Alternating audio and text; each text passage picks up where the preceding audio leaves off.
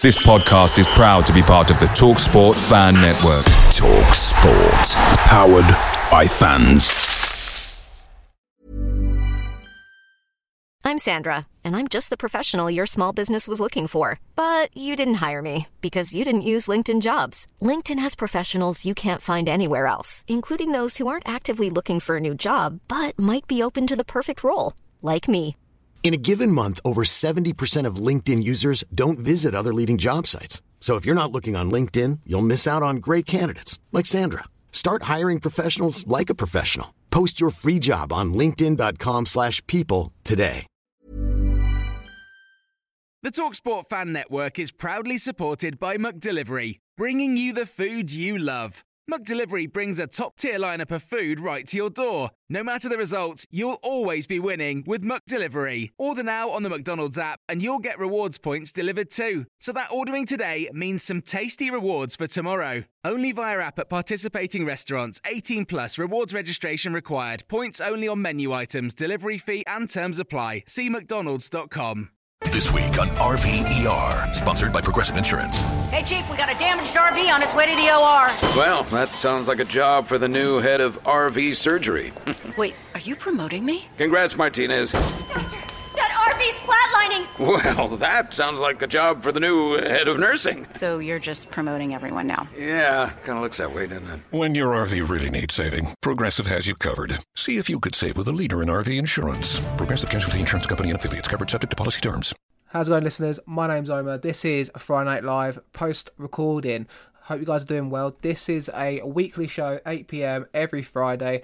Tune in live on our YouTube channel, our Twitter podcast feed, and also on Facebook if you want to get involved with the conversation. We really enjoy doing the interactions, and we hope you guys enjoy the post recording just as much. Thanks for listening, and we'll be back on Sunday with a post match review of our FA Cup fourth round tie game against Bristol City. Come on, you Lions.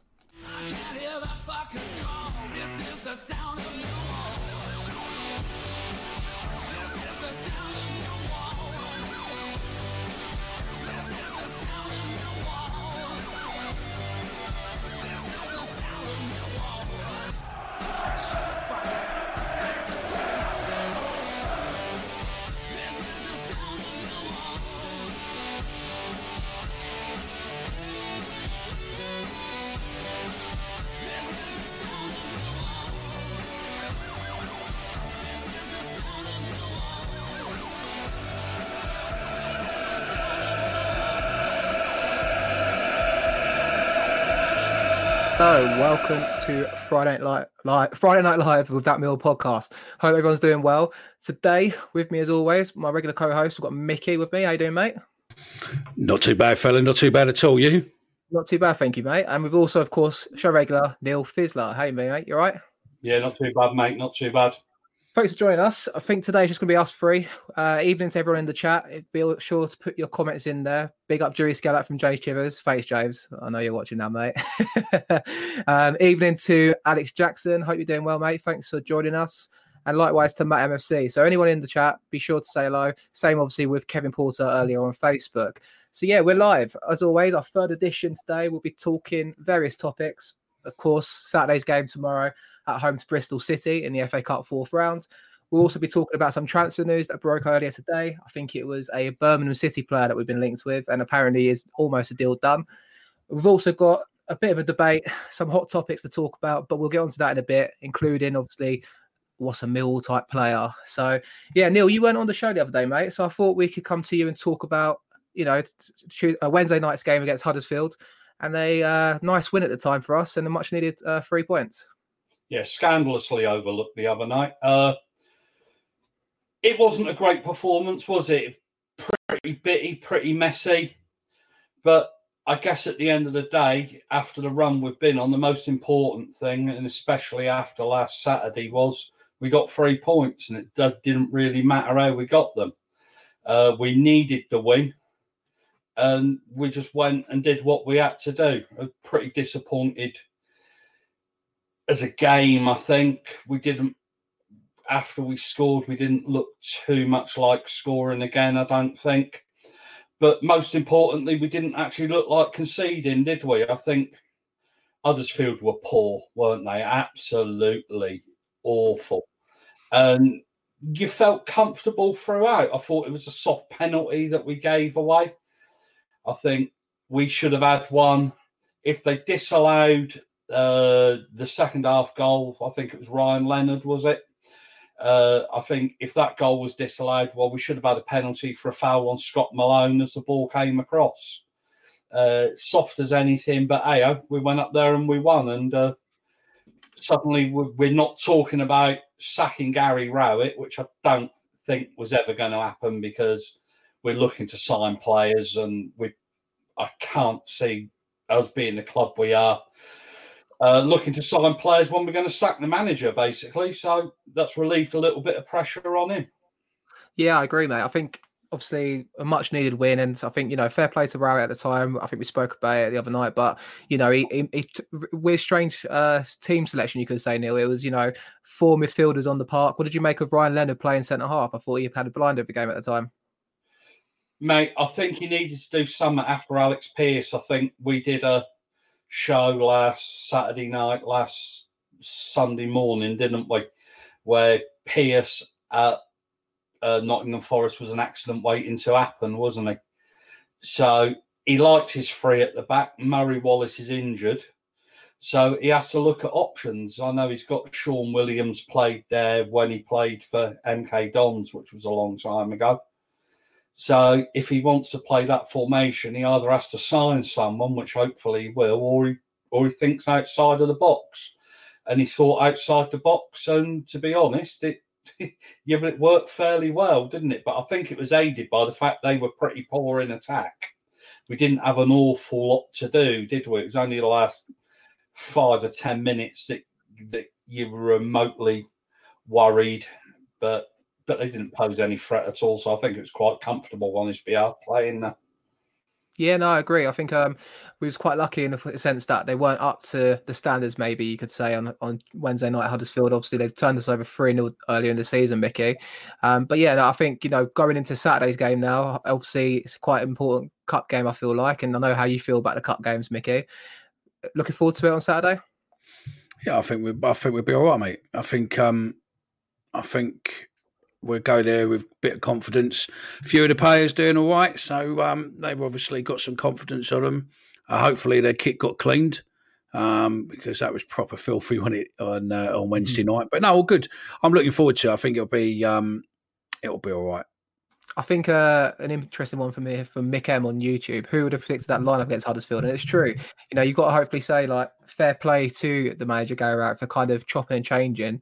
And in a sense, he, he, stuck to his guns. I think you know there's a lot of pressure from us as fans. You know, we done a poll the other day where we said what formation would you like to see us play? And whilst I have the numbers to hand, I think playing five three two or whatever the formation he decides to play. Um, I think he got less than 10% of votes from the fans. And I think obviously he's the manager. He he went with his gut. And I think credit where it's due in that sense. You know, he he kind of stuck by his guns and thought, I'm going to play my formation despite the pressure. And I think it paid off in the end, Neil, don't you reckon? Yeah, no, it did. He's obviously this is his favoured formation. It's not my favoured formation. I think we've argued about it and debated it so many times. I'm a four-four-two man, although I think you can try various things. I'd quite like to see us maybe not be 4 4 2, but maybe play a diamond in midfield or something like that. But this is what Gary wants to play. So if he wants to play it, I think we've got to get behind him. And uh, I think he needs the resources to be able to play that. That's the only thing that worries me slightly. If, if, if the same Huddersfield had turned up on Wednesday night that we played at the Den earlier in the season, would Ryan Leonard have been that comfortable there? Would it have been that kind of performance, or would he have panicked a little bit more? You'd no. quite like to see them under a bit of pressure, just to see how they perform under that pressure. Do you know what I mean?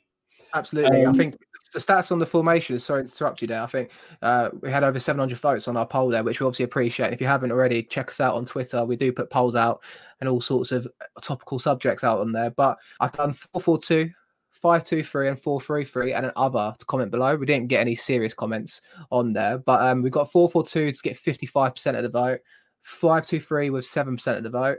and I think four three three had thirty four percent of the vote. And I mean, like I said, it was you know, it's I think a lot of pressure at the time, and when we saw the team, a lot of people were kind of skeptical about it, but ultimately we've got the three points and we go into the next game with the idea that we can hopefully try and progress in the cup. I think Mickey, you t- spoke about on the show the other day, and you've mentioned it a couple of times. The FA Cup, it's it means more than just what it is this year. It's financially as well. It helps us out, doesn't it?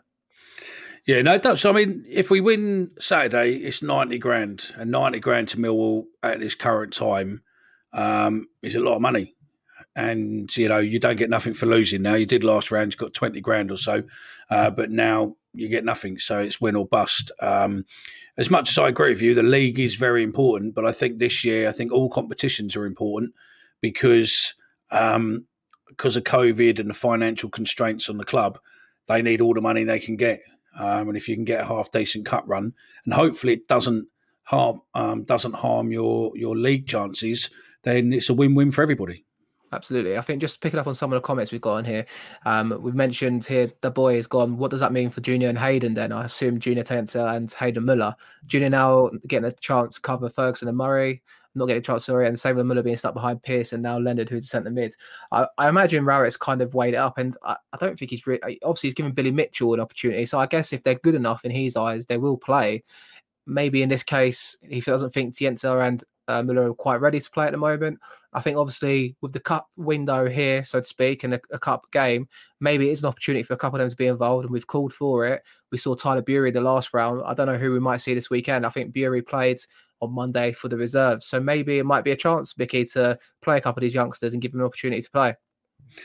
Yeah, possibly. Um, I think there'd be. I think it'd be crazy if he didn't give them a, a couple, especially with what he put in the papers, what today, yesterday, with the um, he wants to start creating competition for places um, get people fighting against each other for the places, which is only a win-win for everybody um, if you do that, because then at least with the amount of games coming up, you've got rotation, and at least you've got players what can play um, in those positions and give their heart and soul, because obviously they want to get the next game after it. I think uh, an interesting topic that Adam raises here is hopefully loan moves for the both of them, get them out playing regular football. I mean, Neil, that probably would be an option, do you think? Or maybe obviously with COVID and injuries and, you know, all sorts of potentials, maybe we need to keep these youngsters in and around the squad for the rest of the season for at least that kind of opportunity in case it arises to them. Well, I think if he was going to play them, he'd have played them by now. And I disagree with what Mickey says. I think tomorrow you'll see the same sort of side that he put out against Boreham Wood. And the players that didn't play the other night, obviously, you've got Ken Zohore, you've got Troy Parrott, you've got people like that. Mason Bennett's not played for two or three weeks, has he? He hasn't started. So I can't see them getting a game, to be honest. I really can't. And if they're not in our plans, the National League has just uh, suspended, hasn't it? I think that that pause today for a couple of weeks. Yeah, for two so, weeks. So it depends on where they're looking to to potentially loan them out to. If they're looking to to loan them out to the National League, is that going to go along for much longer? If crowds aren't allowed in, and I know that that there are that there's quite a lot of clubs that are a lot of games behind in that league. Mm-hmm. So is that situation going to change? So, or or will he say, look at a Leyton Orient or somebody in Division Four or Division League Two or whatever it's called these days? Uh, so you you never know's the easy answer. Potentially, but potentially not. It depends on where he sees them going. I, imagine he definitely has an eye on Watford on Tuesday next week, which obviously could be a huge game for us, especially going back to league action. But um, yeah, I think a lot of people agree with us. You know, like why are they're not even getting lined out, given the opportunity. But I think it's obviously. I feel like in the scenario here, you know, Adams put it here that he wants to keep them around and see if they see them in and around the first team. I suppose the problem is that it's training, but then you might not ever kind of see them in the game scenario, which might be a different scenario at that time. But it's hard to say. I think I will move on to Bristol City. I mean, I've, done some stats digging and with the help of Neil as well here. We've only played them once in the FA Cup, haven't we, Neil? I think it was um, in 1997, and Shaun Taylor scored the winner for Bristol City, who were at home at the time. And I think you said Mark Bircham got sent off that day, didn't you? And he also came as a sub. Yeah, I was. Yeah, when you just chucked it upon me about 20 minutes ago, I had a look to see just to get some details on the game, and I saw that Birch got sent off. I think they beat us four times that season, twice in the league, once in the FA Cup, and once in the Football League Trophy. If it was the, in whatever guise it was, the also windscreen shields or whatever. Mm-hmm.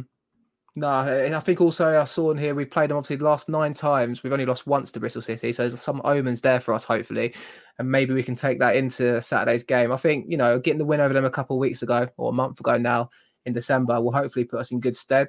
Obviously, the winner from tomorrow's game, if we do proceed, will be either Plymouth Argyle or Sheffield United, which could obviously be a potential good cup game. We'll have to see. You're shaking your head there, Neil. No, it's an absolute headache as I live in Plymouth. How am I going to get in to see that game?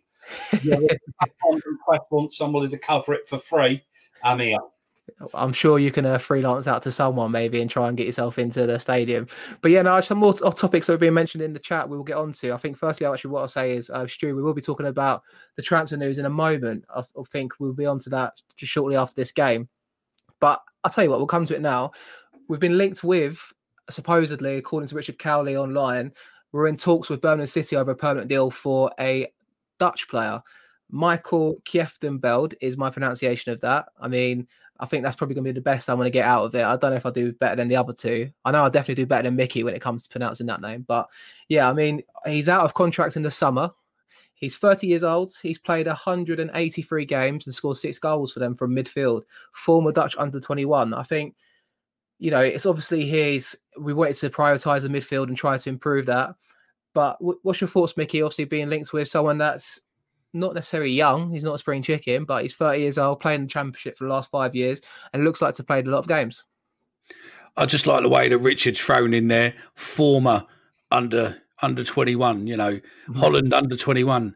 Fuck me, he must have played fucking football, what, 10 years ago for Holland? So, you know, it's it's like that, isn't it? I won I won gold medal in a three-legged race at school in a sack race. It, it means nothing. It, it, was a long time ago, and it is. But uh, uh, contrary to thing, I think the um, Gary's been after this fella for a while. Um, I think you tried to get him at Derby. We were speaking about earlier. I think he's tried to get him before here. Someone was saying uh, outside of here I was speaking to. Um, I don't know. I, I I don't know if he's the type of player we really need at the minute. Um, do we really need that sort of player? But you know, Gary and and alike are getting him for some reason. They obviously know something what we don't, and the proof's in the pudding. Until we see him play uh, with a Millwall shirt on, if if it comes, um, then uh, you know we're no more then. But something's definitely happening. There was a lot of going on today at the training ground. Um, something's happening. So I think over today, tomorrow, or the weekend, I think we're we're looking at possible transfer news.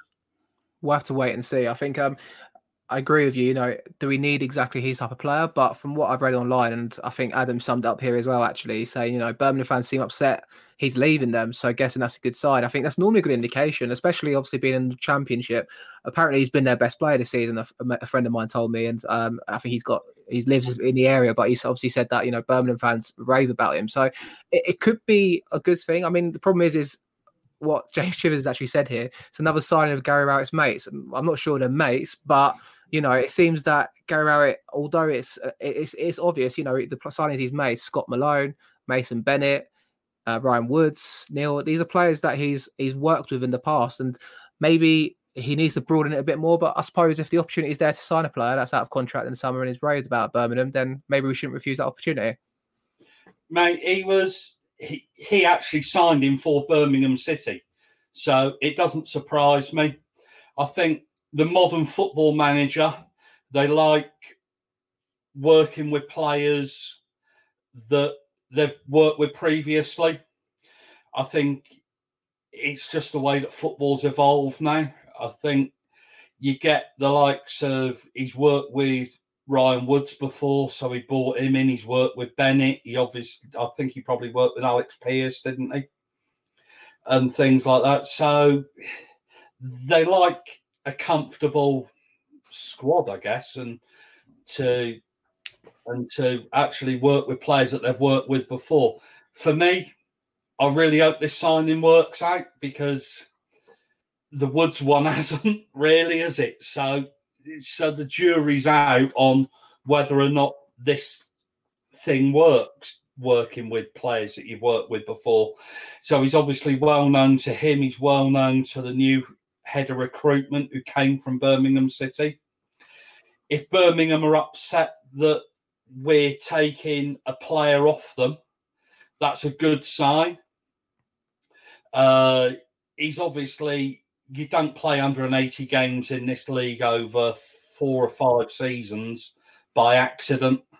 Mm-hmm. He's obviously quite a good player. He's quite an experienced player.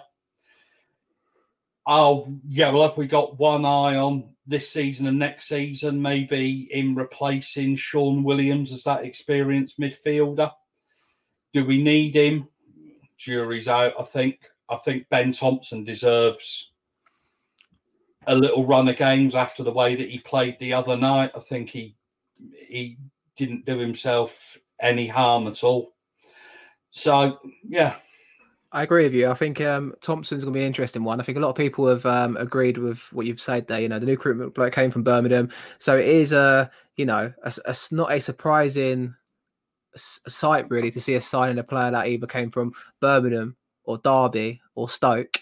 But I suppose, in a sense, if like we were saying, you know, the plaudits are there for him. I can't pretend to have seen him play before, and I don't even really think he stood out when we played Birmingham before in the past. So I can't pretend to say he's a good player. He scored six goals so he's not obviously a goal scoring midfielder in 183 games for Birmingham. But I suppose a lot of people are saying this, and I think it was Danny Stroud on Facebook, which I had up a couple of times. If we get the Brum player, I'd like to see us play 4 3 2 1. Might release Woods a bit further forwards. Now, uh, I think I saw someone tweet during the week a video of Ryan Woods scoring a goal where he's legged it down the pitch and I think he tucks it away for Brentford. So maybe it could be an option that, you know, if he does the sitting option instead to this new player, if he comes in and allows Woods to kind of not necessarily bomb forward, because I don't think he's the fastest player in the side, but maybe uh, Mickey, I know you're not Ryan Woods' greatest fan, but maybe playing further forward might be a better option to have for Ryan Woods.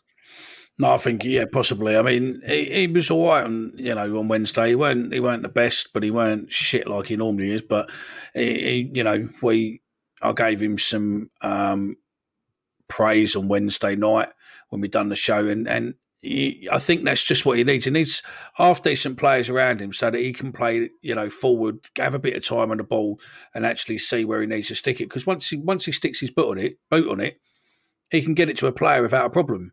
It's just it's just that if he has to run through a couple of players, that's where he becomes unstuck some of the time.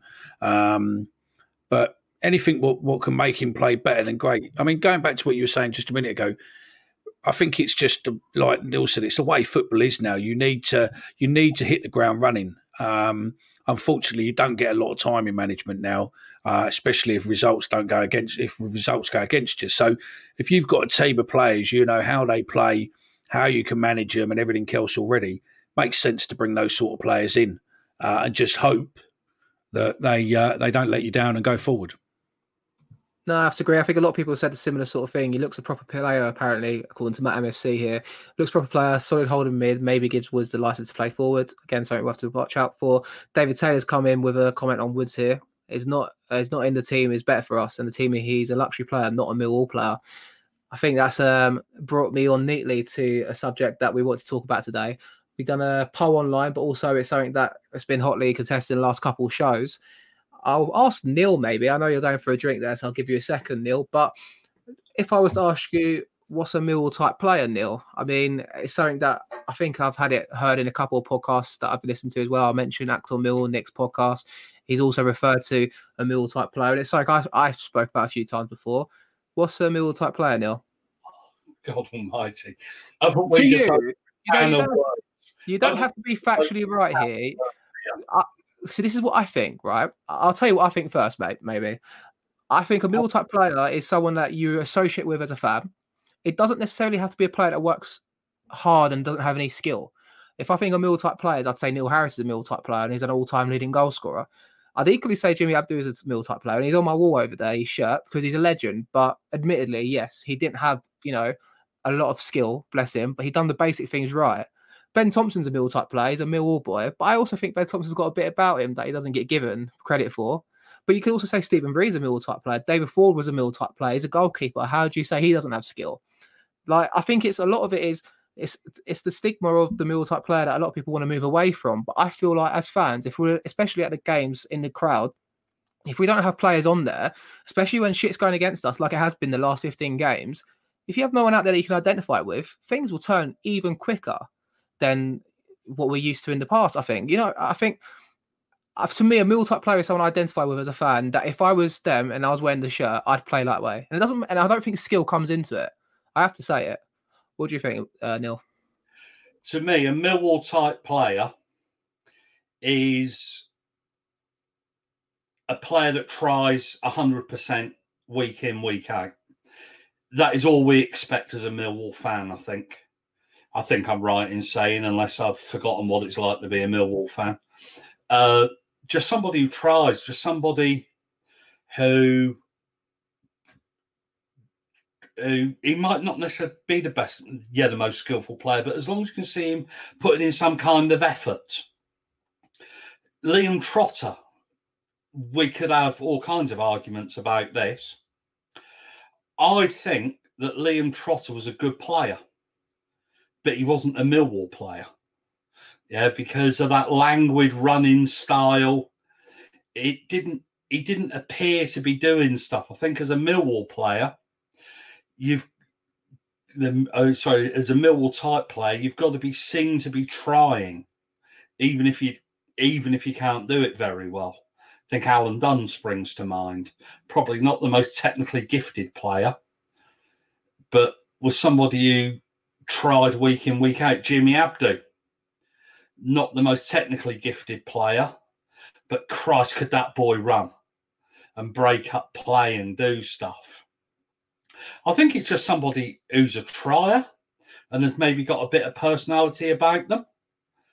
And Ryan Woods, I don't think he is a Millwall player. Everybody type of player. Everybody tells me, give Ryan Woods a chance. Give Ryan Woods a chance. These are friends that support Brentford and Stoke and things like that. Yeah. Uh, maybe we're not using Ryan Woods. In fact, well, we know we're not using Ryan Woods to the best of his ability. So maybe that's because he looks shit. Yeah. But a Millwall player to me, is just somebody who tries 100%, isn't the most technically gifted player, uh, good with a two footed tackle helps. Yeah, as hard as nails. And it seems as if this guy, from what I was reading, this Birmingham guy, I can't even remember his name. I'm not going to try and pronounce it. Otherwise, we'll have another Gary Rowett moment, Mick, won't we? Uh, and he might be what we're looking for. Uh, just somebody who gets a foot in, and I don't know. We'll have that, to, yeah. I mean, he's a Millwall type player. We also put this out on Twitter, um, and I waited to read a few of them before I come to you, Mickey. But there's a few various different types. So if you haven't checked our podcast at that Mill Pod, and we've just done a little question out there, and we've got quite a good uh, few responses on here. And I think the common denominator, I've got one for here from James Gibbons: effort, never say die attitude, leader, not afraid to tell teammates when they're not pulling their weight, influential in the game, gets stuck in, and does the less glamorous bits. Maybe that's what it is. There, you know, it's not so much they they're not able to do the less glamorous bits. I mean, they're not able to do the skillful bits. They can still probably do uh, have talent about them, but it's also being able to do the smart work. And I think you know, it, it's not necessarily. I think a lot of people here, and this is a quite a common view that I've seen, and this is Danny Stroud here. I think we should really get far away from this mill type player nonsense. The game has moved on. You need pace, power, and technical ability of the championship to have any success. The boy says, ultimately, then is a mill type player, Eze isn't. It's bollocks. We won't go anywhere with mill type players. When we finished 21st under Harris, they were all mill type players. Well, I wouldn't say all of them players were mill type players, firstly. I think of Ben Marshall. You know, I don't think he was a mill type player. You know, I think of James Meredith. I think of Tom Elliott. I wouldn't say they're mill type players. I would say Steve Morison was one, which is what John London's commented here, Mickey. But maybe a, a mill type player is is I think we need them. Uh, we do. If you hear um, when we won League One in 2010, and obviously Mike Calvin's book, which we've spoke about before and on a show about in the past, Mickey, we had quality players on that side. Danny Schofield was a proper good winger, and yeah, but we also had the likes of Alan Dunne, Paul Robinson, David Forde, that kind of kept players in line. Do you know what I mean? So maybe a Mill type player is needed, but not the full squad, which I can get behind because I don't think I should have a team of Jimmy Abdus, for example. But what's a Mill type player to you, Mickey?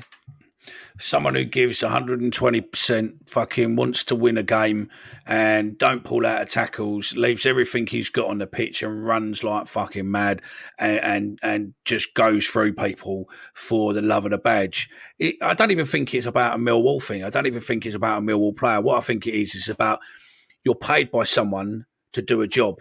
As long as you've got that badge on your fucking over your chest on your heart side you basically play your nuts out regardless if you're Millwall, Barcelona, whoever. If you're not playing your heart out, then realistically you're just taking money, and and that's it. I think it's not all about skill. It's not all about this. It's about doing a job, and if you can do that job to the best of your ability. Then that's when we get the results. You know, you look at Ben Thompson. Ben Thompson's a Millwall player through and through. He's a Millwall fan. He understands Millwall. He understands the mentality. He understands the mentality of the fan base. He understands everything what goes with it. And he knows that when he's out there, he's like a little terrier, he's chasing down everything, making sure run, run, run, run, run, run. You know, someone's put in the comments um, that you know Jimmy was just a, a terrible average player. He was an average player, but you know what? When we needed him, he'd pop up. Wigan, Leeds, etc. He'd just suddenly appear and he'd do things what change the game, what help the game go. And that's what it's all about. It's about, you know, it's a team of individuals who can actually gel as a team. Individually, they might be shit. But you know what? When they're playing as at 11, they're fucking solid. Uh, and I think that's what it's all about.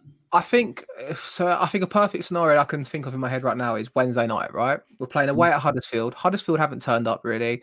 Neither have we, to be honest with you. It wasn't a good football game, but we got over the line thanks to some of the players in that side that were grafting for us. You could say Ben Thompson, Shaun Williams. They all came in Danny McNamara at right wing back, Leonard playing in centre half. You know, these players came into the side on Wednesday and just worked their heart out because we had to. And I think it's an interesting topic here because I, I think this is um, an interesting point. Where was it that I saw? So Danny David Taylor here replying to Danny Stroud's comment about the middle type player nonsense, saying that's why we won't be in the championship for long if if we play that way. So he was mentioning obviously we need to get away from the middle type player. But then David Taylor's argument is if we don't have the middle type player in the squads or a hard working player or the ethic, someone to set the standards, maybe we don't have, you know, we, we don't have the mentality to see out games like Wednesday night, for example. Go on, Mickey. I think um Du Bois, um, Elliot, Elliot, I, to me, was a Millwall type player. He put his head in. He'd put his head in some of the most dangerous I oppositions. So. I didn't think I, so. I think he did. The problem is with him is that he didn't have, he, you know, I mean, he had the touch of a rapist. Really, he, he, he couldn't he couldn't do the final bit, you know. And there was a couple of times where you know the height of him, and he got his head in and, and knocked the ball forward to a degree for us, but he just didn't. He, he wasn't skillful with the ball on the floor, but he he put his heart and soul into it. I mean, I would have loved for Elliot to just you know come good every week. I mean, you know, Nick, hello Nick, if you're listening, second mention of the show, um, Axel Millwall fame. Um, I used to sit there with him in block one and tell him every week, you know, Elliot's going to do something for us. Elliot's going to come and fire. Elliot's going to do something because I really thought he was, you know, he, he had something about him, but he just unfortunately it never turned up. Um, but yeah, no, I agree. I agree with Double Boy. I think you know he was a, um, you know, he probably wasn't the greatest Millwall player, you know, Millwall type of player, but he definitely had something about him. Matt MFC here. I think a mill type player is to do with the mentality, not skill. You Fully can still agree. be technically gifted and have the mill attitude, and I think that's something I get behind here. Mm. Um, I think Danny Shittu is a comment from John London saying that was a mill type player. I think, yeah, well, he, he did epitomise. I think you know that's what we do, being mill captain and stepping up in big games, like not necessarily.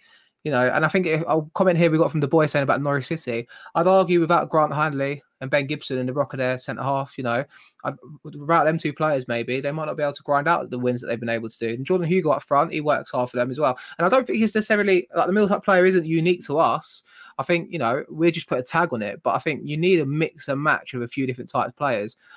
Obviously, we can't, like I said, have a team of middle type players, but I think without any middle type player in the squad at all, you'd find ultimately, if you think about the teams that got relegated under us as well, in Holloway's side that got relegated, you know, Paul Robinson left the summer before. David Forde was starting to kind of dwindle away. Maybe Neil, like, you know, it's got to be a fine balance, maybe, and have a bit of both, I suppose. I disagree with Mickey. I think that Tom Elliott was never a championship player. If he was reincarnated four times, he still wouldn't be a championship player. and he moved to Salford, where he can't get a game. Yeah. He, he was never a Millwall type player. He was useless. Yeah. In every way, shape, or form. Yeah. And the reason that Norwich are seven points clear is because they've got a better quality of player than everyone else. They've got that lad, is it Max Aarons, the fullback, the one that embarrassingly dived the other night? Yep. They've got they've got a better quality of player, but they might have a better quality of mid- New message. Hey, man, it's Devin. You know, from that time you accidentally emailed me because you thought I was a different Devin. Oh, and your email signature said confidential. If you received this in error, please delete. That's so you. Anyway, I heard you bought a boat. When are we setting sail, Captain? When you get a boat, you also get new friends. Make sure Progressive's one of them and get coverage today for as little as $100 a year. Oh, and uh, no, you did not receive this message in error. Progressive Casualty Insurance Company and affiliates annual premium for basic liability policy not available in all states. Millwall type player. Who knows? yeah. Tom Elliott put his head in when he needed to. The amount of times that poor fucker nearly got kicked in the head, he put it. In. Listen, listen. I, I sat there and listened to you, so don't talk over me, right? Paul uh, Elliott, yeah, was was a, a, player what had no fear of going into the head for the benefit of the team and wearing the badge, and that makes him a Millwall type player because it's about mentality. It's not about your skill. Because over the years we've had some real shit players, but you know what? They play for the badge, and they're, they you know they they snap their legs off to play for the badge. And I agree with what some of the comments are. It is about mentality rather than skill. But I agree with you know a couple of the others as well, saying that you can't have a team full of them. If you have a team full of them, then you get into trouble. But you you need a good four or five. You know, like when we talked about um, the family were from what 2009 10 you know the um you had the um thingy seven um and there was a group of players who knew everything they knew the mentality there was millwall fans there they were they knew everything to do with how the fans expected you to play etc etc and that's what it is and the reason norwich is top is because they were shit for the Premiership, but they're slightly too good for the Championship. So, you know, they're going to go back up and come back down again. So, you know, it is what it is. Norwich City can also afford to pay 30, 40, 50 grand a week to players in the championships, which is something what Nick McNeil was saying there about quality, but something we can't afford to have in our side. Wayne, Wayne's, Let's be honest. Wayne's, Wayne's knocked it right on the head there. Stick Wayne up. There we go. We go. definitely need a spine of governors in the side with a handful of the quality players. It's about getting the right mix. I, That's it. Spot on. I agree. I agree. I think that's it. And I think we've spoken about this too much now, so we do need to probably move on from it because even I'm getting a bit sick and tired of talking about it. But I do think like if you don't have players that you can identify with, you know, we're quick to get on the back of players, and I think that's it. Like we mentioned Hudders, uh, Birmingham at home, where how many years ago that was? Ten years ago, nearly, and we lost six 0 But you know, the players still got applauded off because you just saw effort and commitment there, and it's like backs against the wall. And not, it's not necessarily something we need, you know, a team of, but I think you know what we've said here. I think it hits the nail on the head. I think the boys mentioned a good one actually. Whilst I'm not Tom Elliott's biggest fan, because ultimately I saw the lack of quality he had about him. I'm, I, I think that's a fact, and I think everyone can see that. But remember when he broke his nose away at Ipswich and two-footed Bart to score the winner when we won three-two? That was away from home. Yeah, I remember that one. I think that you know that's probably one of his high moments, including the one obviously at Leeds away, which we tweeted about the other day when we won four three. He got the important third goal at the time, didn't he? So um, to finish off on the Mill player, then we'll talk about. I think one quick thing here, David Taylor, John Dadi Bodvarsson is no way a Mill player. Do you agree? I think we all three of us agree to that. Neil, is John Dadi Bodvarsson a Mill player? Oh, am I not like over Mickey? I saw that Mickey was shaking his head there.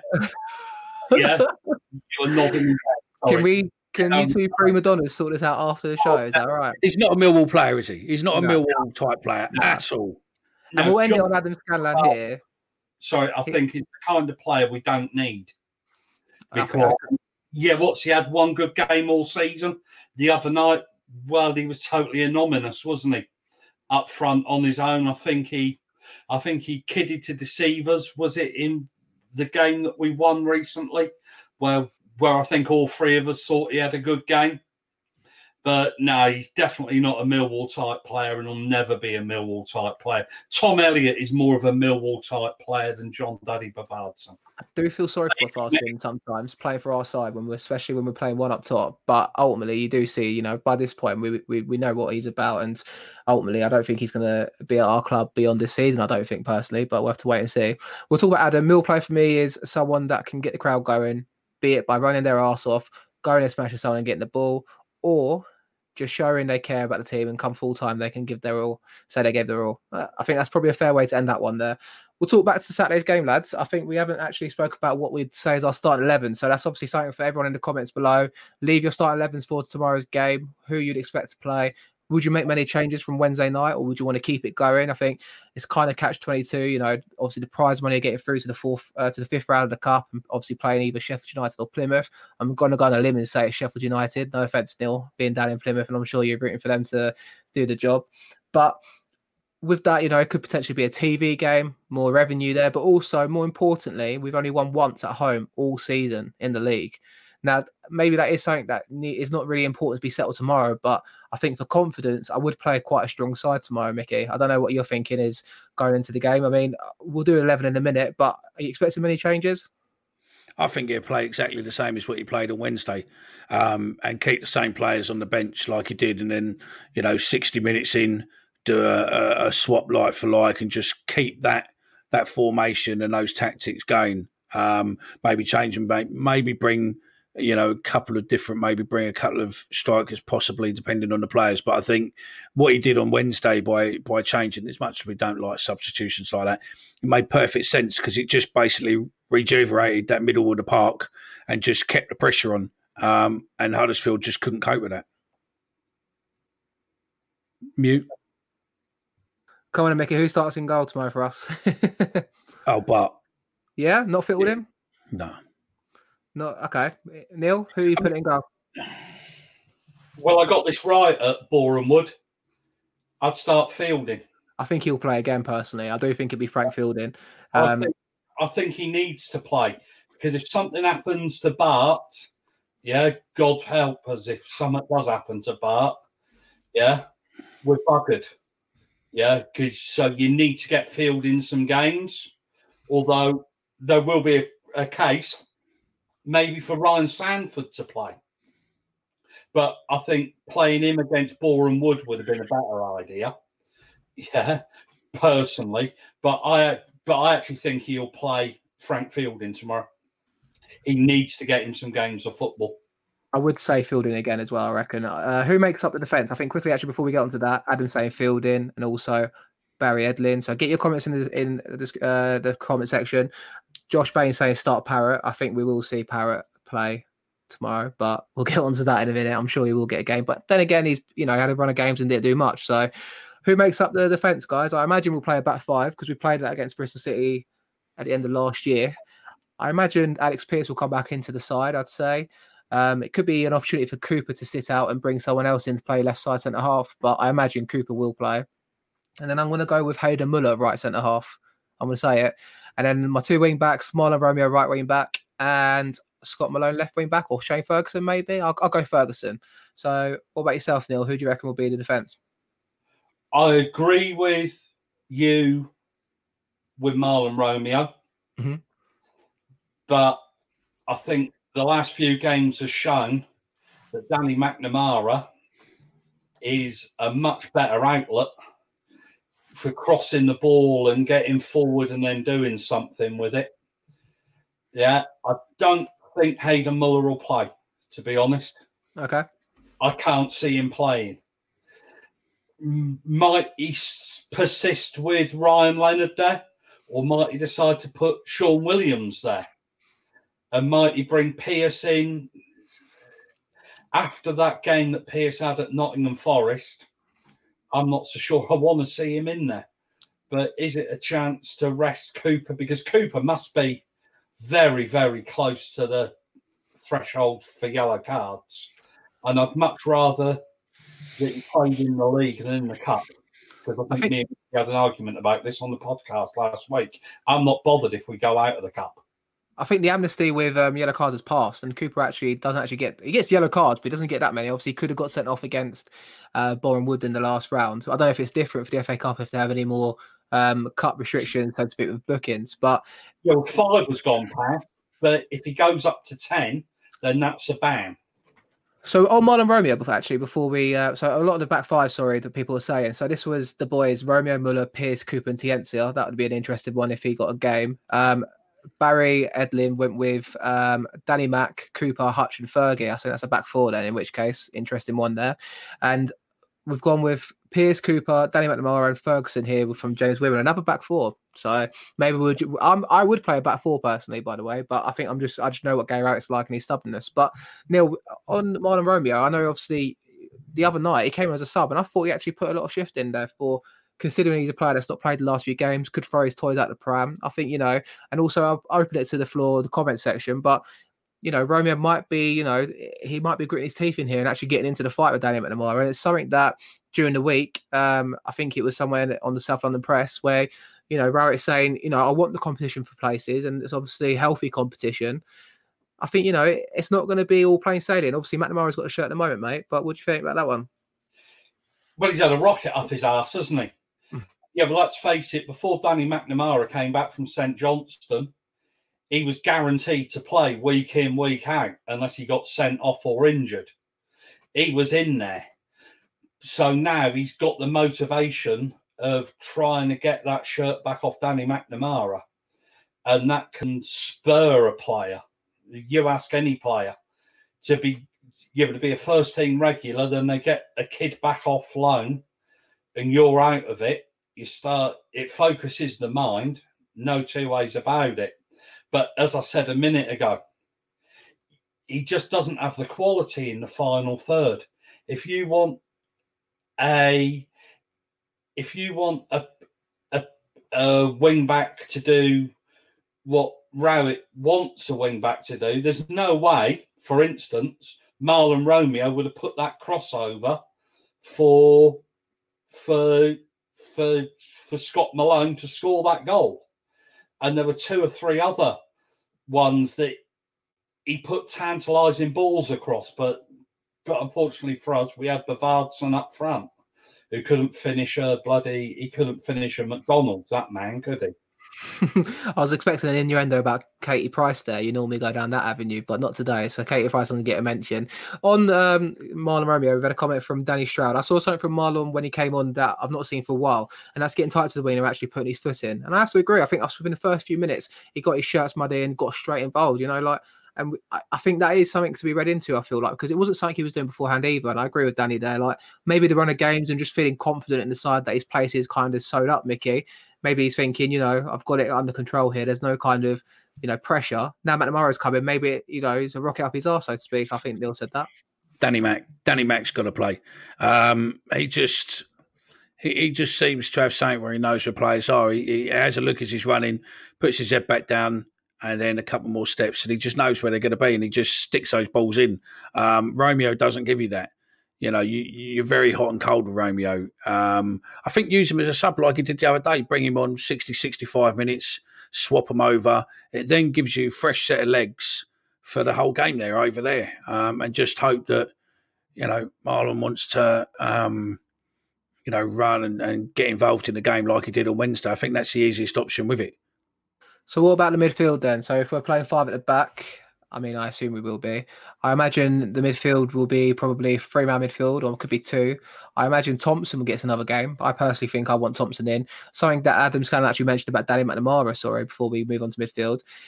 I think Danny Mac needs to be needs to play to keep the momentum going for him. Nothing against Romeo, which you know something could be said about that. I suppose you know keep the players in that you know are playing well, and maybe just keep the form running, and hopefully get a good result. Which we were kind of speculating that maybe Rowett might not make many changes, but I'd like to see our midfield maybe be.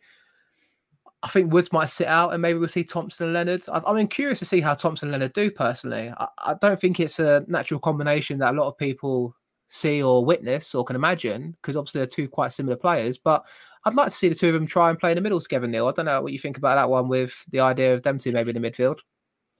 I think recently we've played better without Ryan Woods in there. That's not going down this Ryan Woods. Uh, rabbit hole again.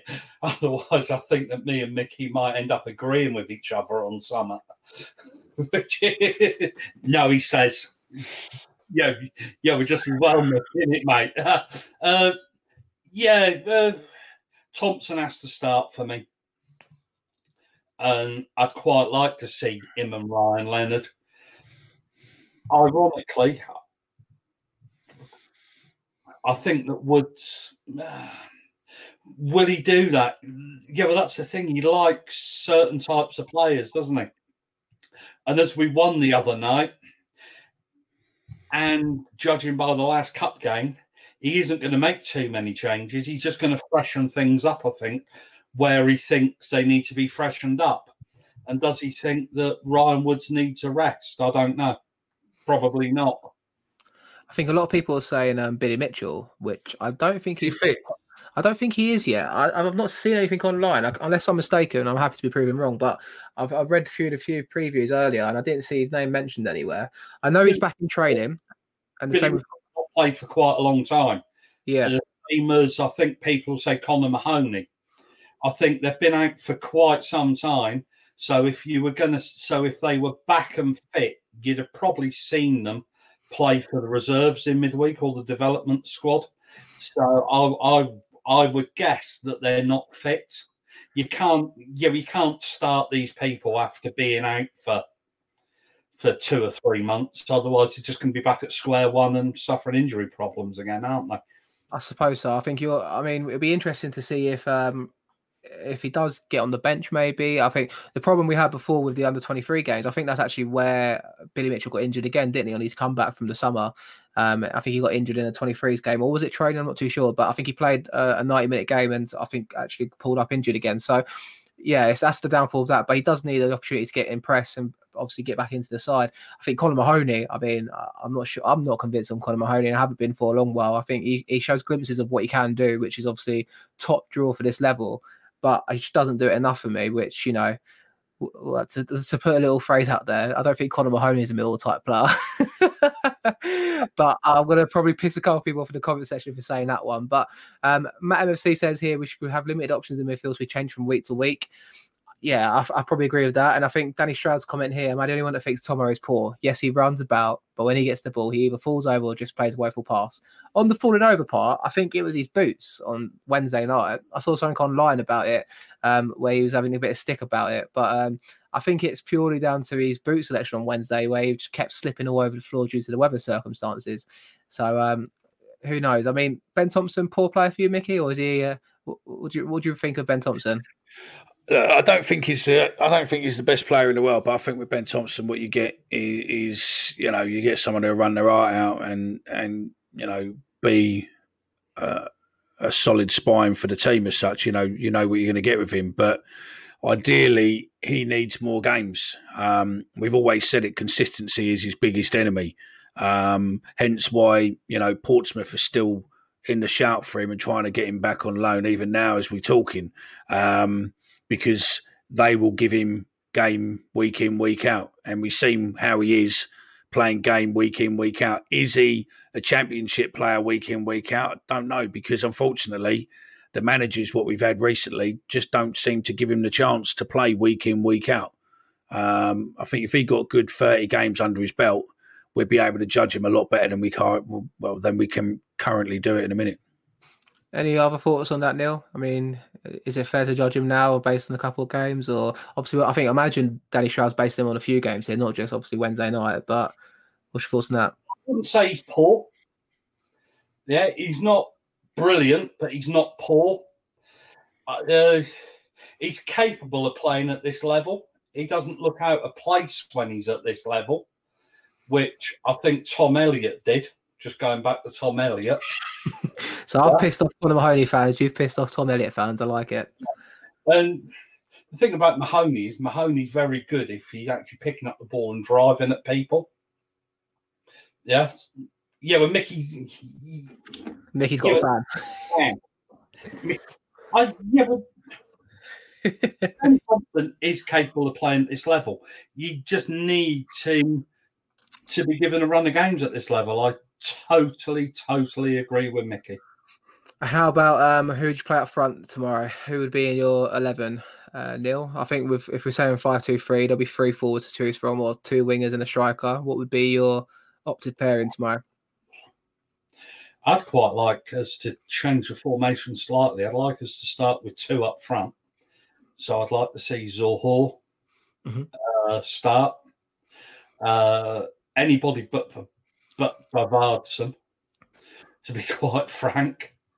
Uh, I suspect that Parrott will play, or Mason Bennett, and I'd actually like to see Jed play just in behind them because I I don't think it's really he, he needs he comes in field a lot, doesn't he, Jed? Mhm. Uh, I'd just quite like to see us start just actually yeah, let's actually try a couple of things out. Let's try two up front, but we need to be more creative. We've been saying it for weeks now, haven't we? No, absolutely. I think interesting some lineup shouts here. I think uh, Barry, Barry's completed his 4 4 2 with Smith and Alexander up front. I'd love to, can't- I'd, see Alexander. neither can I, but I'd love to see Alexander get a game. To be fair, I would. I, I, I do want to see what he's about. I think obviously we saw him at one game at Wigan away at the end of that season where Billy Mitchell and Alexander both made their debuts. I personally would love to see what he's about.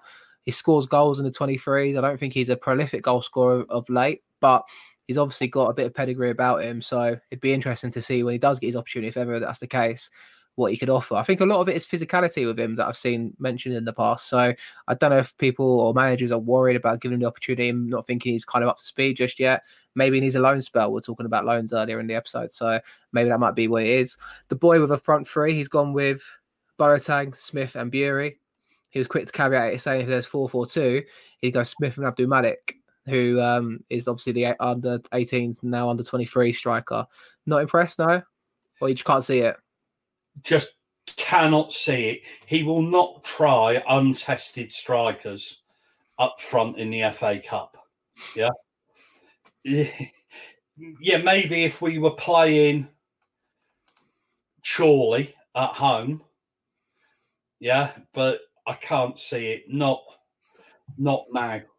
Alex just got an England call up as well, under 17. So there's something about him. Oh yeah, no, there's something about him. Alex, sorry, who? Sorry. Something about Oh, Abdul Malik, yeah. but I just can't see him playing. My biggest thing is, right, You're going hundreds of changes. Sorry, Mick. No, no. My biggest thing is we've got some cracking players in the youth. I mean, you know, um, Danny, I think it is, or, or De Boy and all that keeps mentioning a lot of the youth team. We've got some cracking players there what can score goals in their games week in, week out. And it just amazes me that we're moaning about not being able to score goals.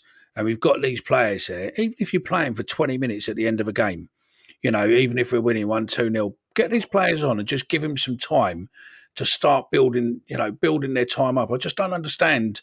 Either Neil, um, either Neil, either Gary doesn't like playing youth, or or there's something else there what we're not seeing, and I just can't understand. I mean, Alexander, Malik, you know, etc., etc. They're all scoring goals. They're all playing really well, but they can't get a chance um, in the first team for love nor money when we're screaming out for certain players. I think it's actually that's because they've got players blocking their way. They've got people like Bodvarsson in the way. this is And what if- Adam's saying here. And if you're playing Bodvarsson, sorry, Adam, yeah, no, that's a great point, and some I agree with. If you're playing Bodvarsson 10, 10 grand a week, you've got to try and use him, haven't you? And uh, the likes of Matt Smith, who I think's been criminally underused. Mason Bennett can't get in our side for love nor money. He's got a player on loan from Tottenham. And it wouldn't surprise me in that loan agreement if there's a clause in there that if Troy Parrott is fit, Troy Parrott has to be in our squad. Yeah, I agree with you. Yeah. The Premier League sides will write that into your loan agreements. So not playing Troy Parrott is not an option unless you want to send him back. But then what do you do? He doesn't Yeah. score goals though. He's not scored for us yet, has he? So you know, that's the ultimate reality of it. If he, He had to score a goal. He doesn't deserve to be in the in the team at the moment. I think everyone could agree with that in the chat, and obviously uh, us three here, you know, he's not playing because he doesn't deserve to be in the team on Wednesday night. I think if he proves, maybe he needs a goal, maybe he needs that opportunity, but I don't see it at the moment from him. Maybe I this is what I said it in the previous show. Sorry, Mickey, but like if you look at Harry Kane, right, a lot of people obviously compare him to Harry Kane, but Harry Kane had a spell at Leyton Orient before coming to Millwall. And this that was his second loan spell. And I think you'll find with Troy Parrott, and I really believe this.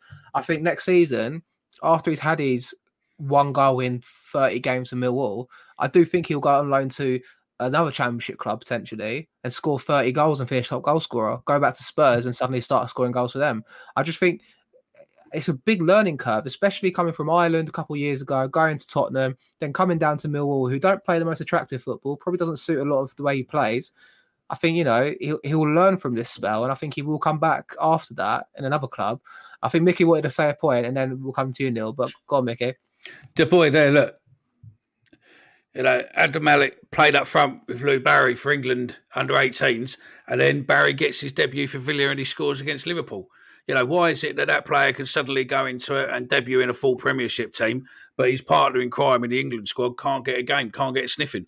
Surely something's not right there. Surely, you know, we, we I don't give a shit if Bodvarsson or anyone else is in front of him. If you've got a player what can score goals or, or has got something about him and you can't get goals at the minute, then it's not rocket science to go bring him in. Let's just give him 25, 30 minutes on this game and see what he's got. Because if England scouts are picking him up, got something about him.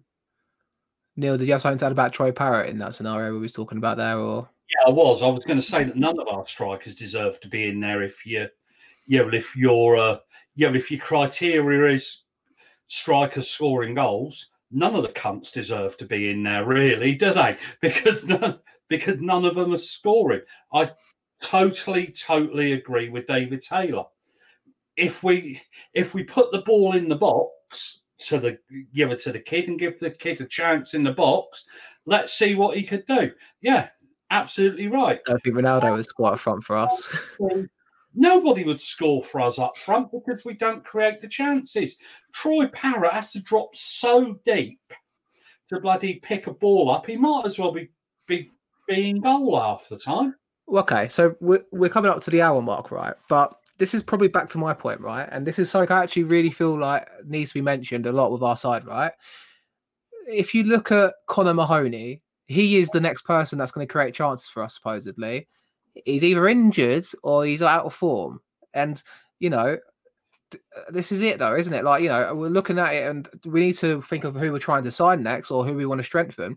We definitely need another creative outlet out there. And I'll put it to the chat because if you look at our, our 11, and if if we go with this five at the back, I think, and then you think of the rest of the side, you've got the defense maybe picks itself at the moment. If Leonard, Hutchinson, and Cooper, you've got McNamara right wing back, Malone left wing back. I'm happy with that.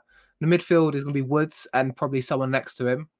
Then that could be this new Birmingham signing that we're going to get.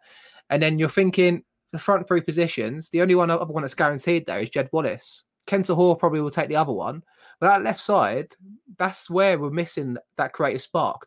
Mason Bennett comes in and he hasn't done it. And if you speak to Derby County fans, I've guested on some of their shows, you know, they say he's always been that player that's always been a nearly player. And you look at Mason Bennett, he's played a few games for us, gets injured, scores a goal, gets injured. And I don't think it's necessarily purely down to his injuries, but he's always been a, a nearly player. And I think that's it. Like you think on the left side of the pitch, that's where we're going wrong. There's no outlet there. Right side, we've always seen Romeo and Wallace perform quite well together. McNamara is now performing. Malone scores a goal on Wednesday, which is superb finish, by the way. But we're not creating chances down that left flank. And that's, for me, a real issue that needs to be addressed for us to then go forward, going forward with this. And I've, go on, Neil, I'll let you say your piece there you had your hand up. I'd quite like to see as there's a guy at Exeter City called Randell who can play left, right, and in the middle. And there is a championship club after him. Yeah, and they've turned down 250 grand bid.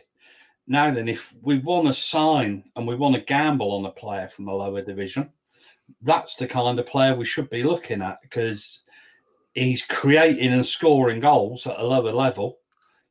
Uh, so So well, that's tried.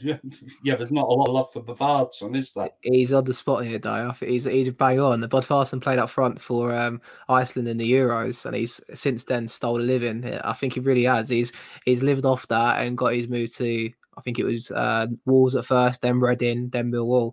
Um, James with an ambitious one here. Christian Eriksen on loan. I, I think even Tottenham have turned away because he's on 300 grand a week at the moment. Um, on what I was saying there, the problem, uh, Danny Stroud saying the problem lies in the way we go about trying to score goals. It's one dimensional. It's down the wing and across it. How many times do you ever see an attempt to open up a team through the middle? I'd argue it's there when Woods gets time on the ball. If you look at Bournemouth away when Jed Wallace is through on goal, Woods picks him out beautifully and he's through on goal, and there's an opportunity there to score which he doesn't take on transfers, Ronan Curtis from Pompey might be worth a punt for the left side. I just think that's a real weakness for us. I don't know if I'm the only one that thinks it. Like, I'm hopeful Connor Mahoney becomes that player, but from what we've seen of him now, for what is it, two years he's been at the club, or was it one year? Sorry, it's it's, it's his second season, isn't it? Uh, yeah, yeah. He, he joined up with Harris and then left. I and think the, arrived at the start of last season. Did he arrive at the start of last season? Probably, and then so this is so the best things that you know I've seen Connor Mahoney do are once on New Year's Eve, New Year's Day against Luton, where he's assisted a great goal and then he's also scored an absolute stunner. And then he's done it also last day of the season when there's nothing to play for against Huddersfield. I couldn't name you another game where Connor Mahoney's been instrumental. He's come on and had patches, but I've not seen him do it consistently. Clifton Field's been confirmed apparently. Clifton Fields. I don't. I don't. Is anything official on the club sites? I don't think there is. I'll check that whilst we're talking. But um, I think we're coming towards a natural close here. To be honest, I think have you got anything else, else to raise, guys, before we wrap up well, tonight? We didn't, we didn't, end up doing a controversial side of it, did we? But yeah, we'll um, we can do that next week. Save that for another time. You yeah. look at Connor Mahoney's goals when I was on a, a Bournemouth podcast a couple of weeks ago. And Connor Mahoney is quite effective when he picks a ball up and he runs at a defence. He runs at the middle of the defence. Something he never does ever. You see him get the ball, trying to go through a little bit, and turns back. Yeah, he turns the ball back and goes back to the centre half or left back. It's the consistency that's the problem. And I'd love to see him play. And then when you give him a run of games, I think this is what Matt's saying here. He's never been given a run of games, but then I'd say also he's sometimes not available for a run of games. I think he'd play in the side right now if he was available and he could prove his worth. But maybe it's just me being a bit kind of hasty towards him. But I think we've called it here. We've um, talked about everything here. You know, we discussed obviously the transfer rumours, obviously the only rumour that we're aware of. Obviously, we're looking at Saturday's game. We mentioned our starting 11. There's nothing official on the club site. Obviously, I'm sure it'll be announced when the club's actually got it all done. So I imagine it's close because we've heard things today about the training ground being busy, so to speak. And obviously, the press are talking about it, which is normally a good indication. And it wasn't just that we've made a bid for him, it seems we're in discussions with him. So fingers crossed that gets over the line. I think that's all from me, guys. Uh, anything else you two want to say before we go offline? Thanks for listening. I've had a quick, I've had a quick check. I can't find anything, so um, we'll wait and see. But no, look, thanks for listening. Um, we're back next week. Uh, get involved in our socials. Um, this show will go out as a podcast.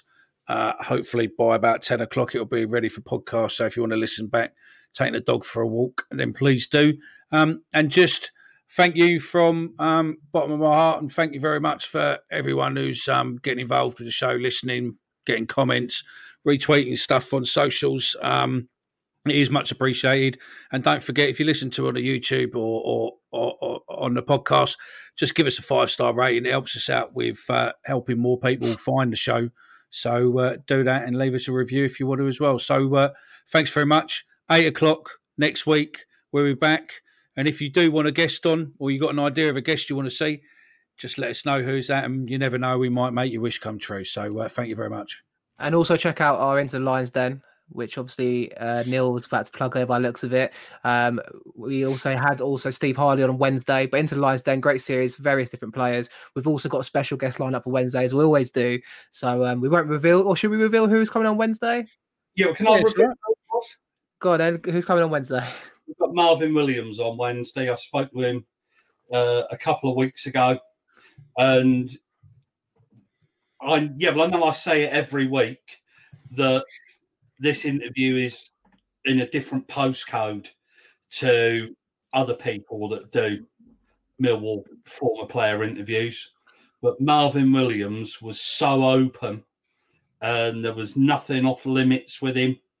It really is a superb interview, and it was an hour and a half. I think Mickey came in on the end of it. Mickey was listening to it as I was doing it, and he really is superb. It really, really is worth a listen. Uh, yeah, And- no, he's a good bloke.